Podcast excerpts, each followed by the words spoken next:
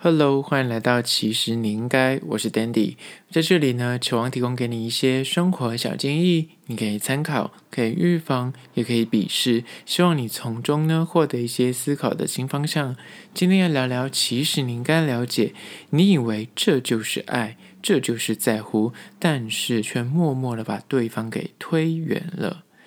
今天要来聊聊关于说感情抓得太紧，反而容易让人想逃这件事情。但是谈恋爱呢，就像是个放风筝，关系是否可以走得长远，是否可以飞得够稳健，那个收跟放之间，就是考验着双方的相处智慧。但是人们呢，总是因为不懂得拿捏那个分寸，就是付出过多，或是你知道要的太多关爱，而导致那个越抓越紧，想要握紧爱情，但是爱情却悄悄地溜走了。今天就来好好聊聊关于这件事情。但在实际进入主题之前呢，杨澜分享最近发现的一间甜点店。它的名字叫做 Tutu-Kaki 司康小麦所。Tutu-Kaki 司康小麦所这间店呢，我看它的简介是说，它是二零一六年成立在那个花莲市的沟仔尾上的刘海。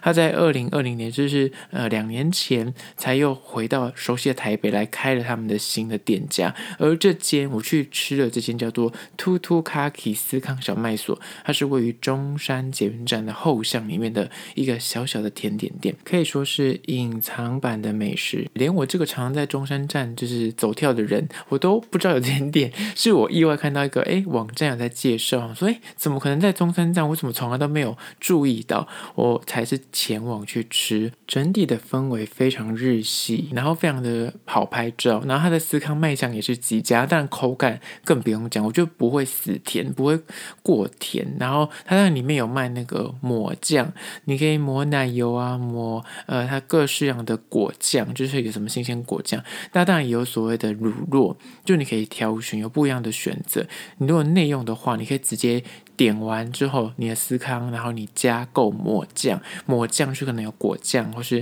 刚刚说的 butter 有奶油，或者是有乳酪，然后可以直接帮你。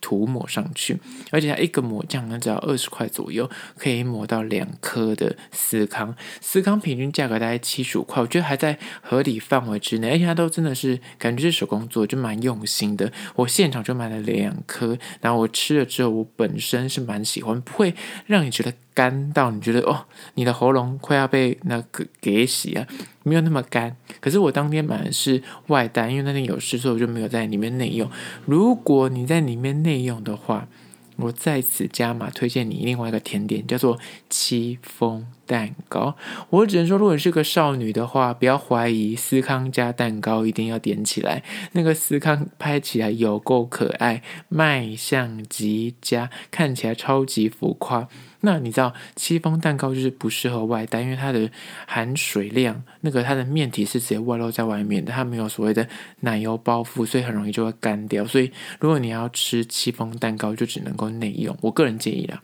那就会建议说，你一定要内用吃戚风蛋糕。那他也有卖可丽露。我那天因为没有内用，可是我听到同时间有蛮多组客人慢慢的进去，就有问到说，他的低消是一杯饮料。所以如果你想去，然后想要在那边吃的话，你可能就要心理准备，是你可能要点个饮料，然后再去点甜点。甜点应该就是不限。那我本身觉得司康的 CP 值蛮高，我会想要回购，就是以我吃完它之后，以它的价格七十五块。我觉得我是会回购的。然后它的抹酱部分，他说如果你外带的话，只能够抹就是乳酪跟所有的奶油。那我真心。在此推荐你不要抹奶油，因为我抹的奶油，奶油太容易就是整个会，因为你出去如果你没有立马吃的话，它就会跟那个袋子稍微粘在一起。那如果你立马吃，像我是出去就立马吃，但是我吃的再快，毕竟就是如果你吃再快，它还是会沾染到那个袋子。所以我个人就觉得说，如果你要抹奶油，建议在店上吃会比较好，比较不会就是纸袋湿掉。那这是我小小的建议，但是我觉得吃起来整体的感觉很好。那不同口味，除了那种比较常见的蔓越莓啊、原味啊、巧克力可可啊，还有什么草莓优格啊，那当然有些比较特色一点的，像是什么铁观音奶茶司康，或者是什么阿萨姆奶茶司康，还有那种什么斯里兰卡红茶，这些都算还算基本哦。还有什么比利时珍珠糖司康，然后当然有些更特别一点，什么桂花乌龙司康啊。贝里斯奶酒司康吃起来感觉就是感觉很大人味。那我这次点的是那个比利时珍珠糖司康，还有那个草莓优格司康，这两个吃起来就是非常的好吃，就是没有让我失望，就是一吃就觉得说嗯。我之后会再回购，就是在此真心的推荐给你，这件叫做 Tutu Kaki 司康小麦所。相关的资讯呢，我会放到其实你应该的限动二十四小时之后会放到甜点的精选区，大家可以按图索骥，有经过可以去吃吃看哦。好了，回到今天的主题，你以为这就是爱，这就是在乎，但是却默默把对方给推远了。第一点呢，就是。限制对方的交友圈，杜绝对方的各种异性的联系跟往来互动。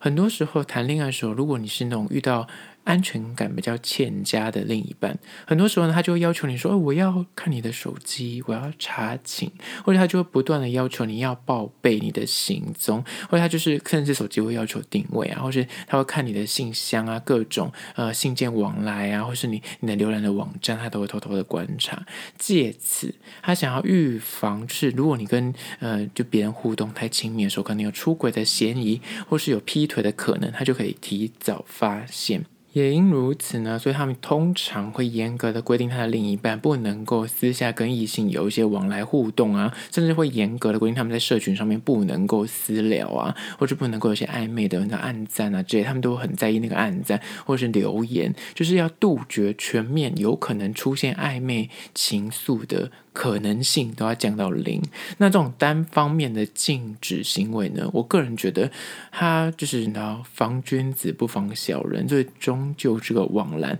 他如果真心的想要偷吃，你真的是他会再办个小账，或者他会是用什么虾皮啊，用银行转账啊，各种方法开 Google 表单。他要偷吃，他要劈腿，他就是会有他的方法，防不胜防。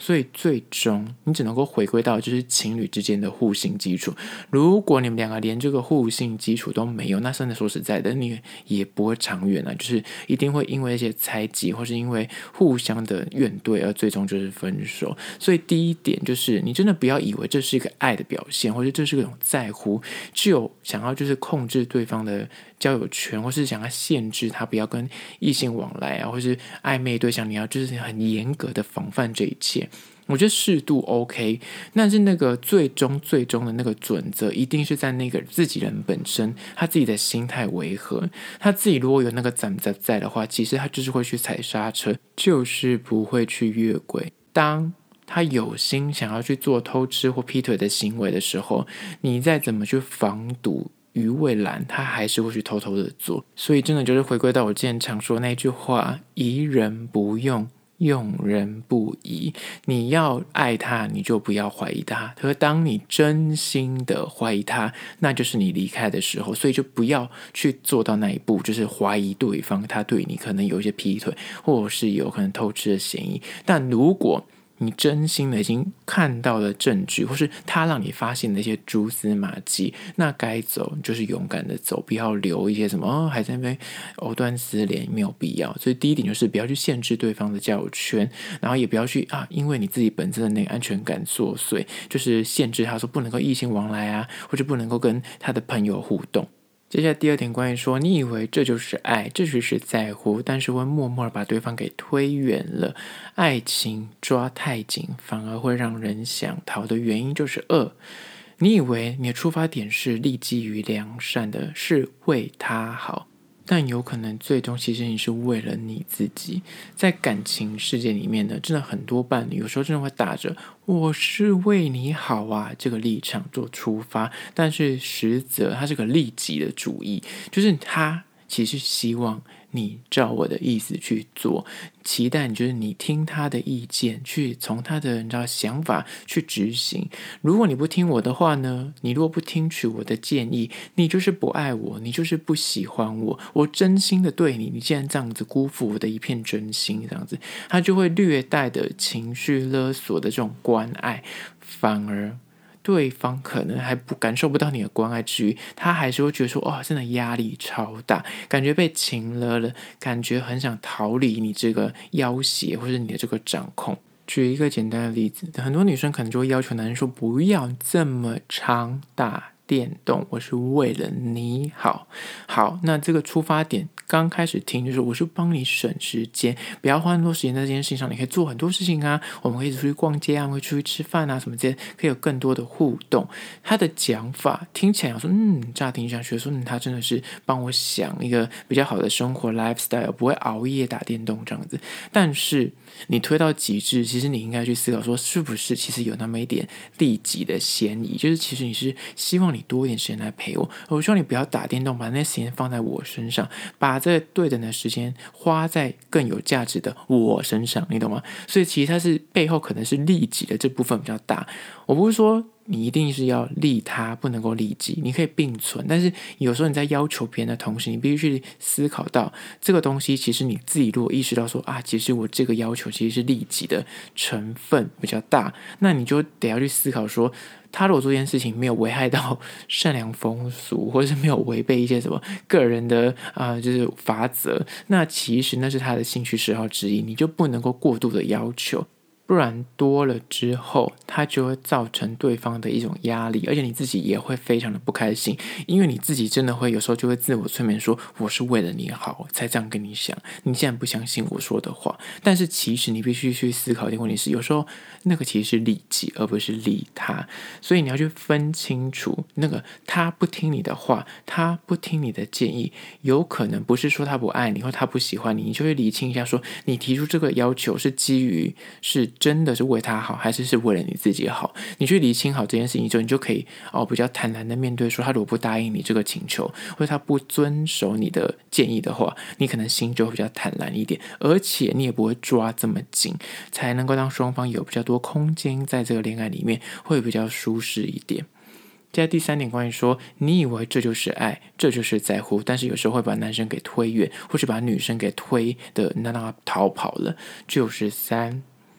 你会去插手对方的人生，帮他做任何的大小决定。呈上一题，有时候人们就是会打着那种“我是为了你好，我是为了你那着想才告诉你这件事情，才给你这个建议的”。但是部分伴侣真的就是会打着刚刚所说的这个那逻辑，他觉得说“我就为你好啊”。而且加上我们交往这么久了，我真的太了解你这个人的个性跟你的你的行为模式，所以呢，他对于给予意见跟给予建议已经无法满足他的那个控制欲了。他有时候甚至会想要做更多，他就会想要直接帮你拿主意，帮你下决定。比方说小智买晚餐这件事情，他觉得啊，我知道他想吃什么，帮他买就好了，不用问他。类似这种，这是比较小，这是这无关紧要、无伤大雅。但是大一点是关于人生方向，比方说他的工作要做什么工作啊。或是他人生要买什么房子、买什么车子，你就会介入他的这个然后选择的时候，就直接帮他做决定，不经过对方同意，直接帮他做主，这种越俎代庖的过度关爱的行为。其实对长远的关系是有害无益的，这真的也要小心。有时候你可能以为说我很了解他，所以我要帮他选这个东西，帮他选床头，或者我今天他我知道他就是喜欢吃什么，就是帮他买什么。但有可能你知道他当下其实就不是这么想的，所以有时候即便你两个人认识再久，有时候该是他做主，尤其是那种比较大的事情，不是说吃饭，这真的很小，可是小时候也是会导致吵架。大一点，比方买车、买房啊这种，就真的是。该由他自己做决定的时候，你就要把选择权交还给对方，不要因为你跟他就是情侣关系，或是你跟他很熟，就觉得自己有这个权利可以去做主。接下来第四点，关于说你以为这就是爱，这就是在乎，但是其实你知道感情抓太紧，有时候就会让人想逃。就是第四点，你总是委曲求全，处处的让他顺他，然后就是都听他的。你知道感情。里面的确是存在着妥协跟磨合，但是，但是来了，但是不该是有一个单方面，永远单方面的退让跟。单方面的隐忍，这样是关系不对等的。谈恋爱，你可能会为了说啊，关系和谐，在一起的时候开心，然后就想回避一些争执跟吵架，甚至你连沟通，你有时候都觉得说算了啦，就是真实的去跟他沟通这件事情，到时候他心情也不好，我自己心情也不好，那何必呢？干脆不讲，就搁置。而甚至还会就是过分的委曲求全，想说好，那既然他不喜欢这样，那我就尽量就是自己忍下来，或是万事都听对方的意见为意见，就是啊，他喜欢吃什么那就去吃什么，他要干什么就跟去干什么，这样就不会吵架，这样就不会有冲突。但是久了之后，真的就是会让关系失衡，最终那个压抑的情绪有一天是会爆发的。你可以忍。没有错，大家都可以忍，但是有些东西它是有底线的。当你东西一直累积在那里面，一直没有去讨论，一直没有去沟通。积怨深了之后呢，你要不就是一情绪大爆发，到那个临界点就是你想火山爆发，那对方可能就是一头雾水，他觉得说，哎，你以前之前是什么干嘛都是他做决定的，都好好的，你现在为什么要生气呢？有什么好生气的？他反而会过来指责你，为什么你现在有意见呢？为什么你现在突然就是不行了？他会觉得你很怪，那是因为你从来都没有争取过，你反而会给他另外一种就觉得你很奇怪的感觉。所以这是第一个，一味的委曲求全，可能得不到你要的东西。他可能不懂得为什么你要委曲求全，他甚至还会怀疑说：“你为什么不直讲呢？你当初怎么不说呢？”他可能还这样子，就是不懂你的好在哪里，更不懂你当初的退让的原因是什么。那第二个状况是呢，就是积怨已深，到临界点过后，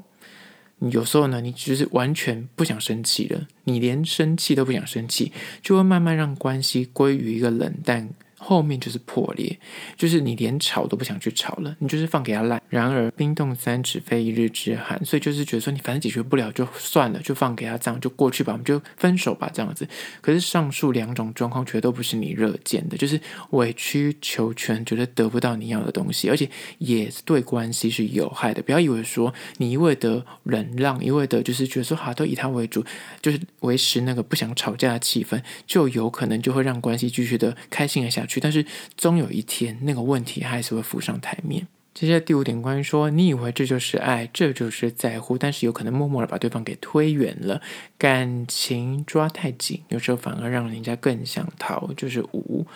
过度的嘘寒问暖，当你的体贴太多的时候，有可能就会变成一种唠叨，让它变成一种压力。在感情里面呢，我相信大家对于那种冷暴力、对于冷漠跟忽视、对于不沟通、不说开的下场，大家应该都比较相对的比较可以理解，而且也比较认同说，嗯，就是要沟通，不能够冷战，不能够就是不理解对方，不能够忽视对方的情绪。这个大家应该相对的比较容易呃明了，也比较清楚。但是你可知道？过度的体贴，或是很制式化、没有温度的那种嘘寒问暖，其实，在另一半眼里，有时候，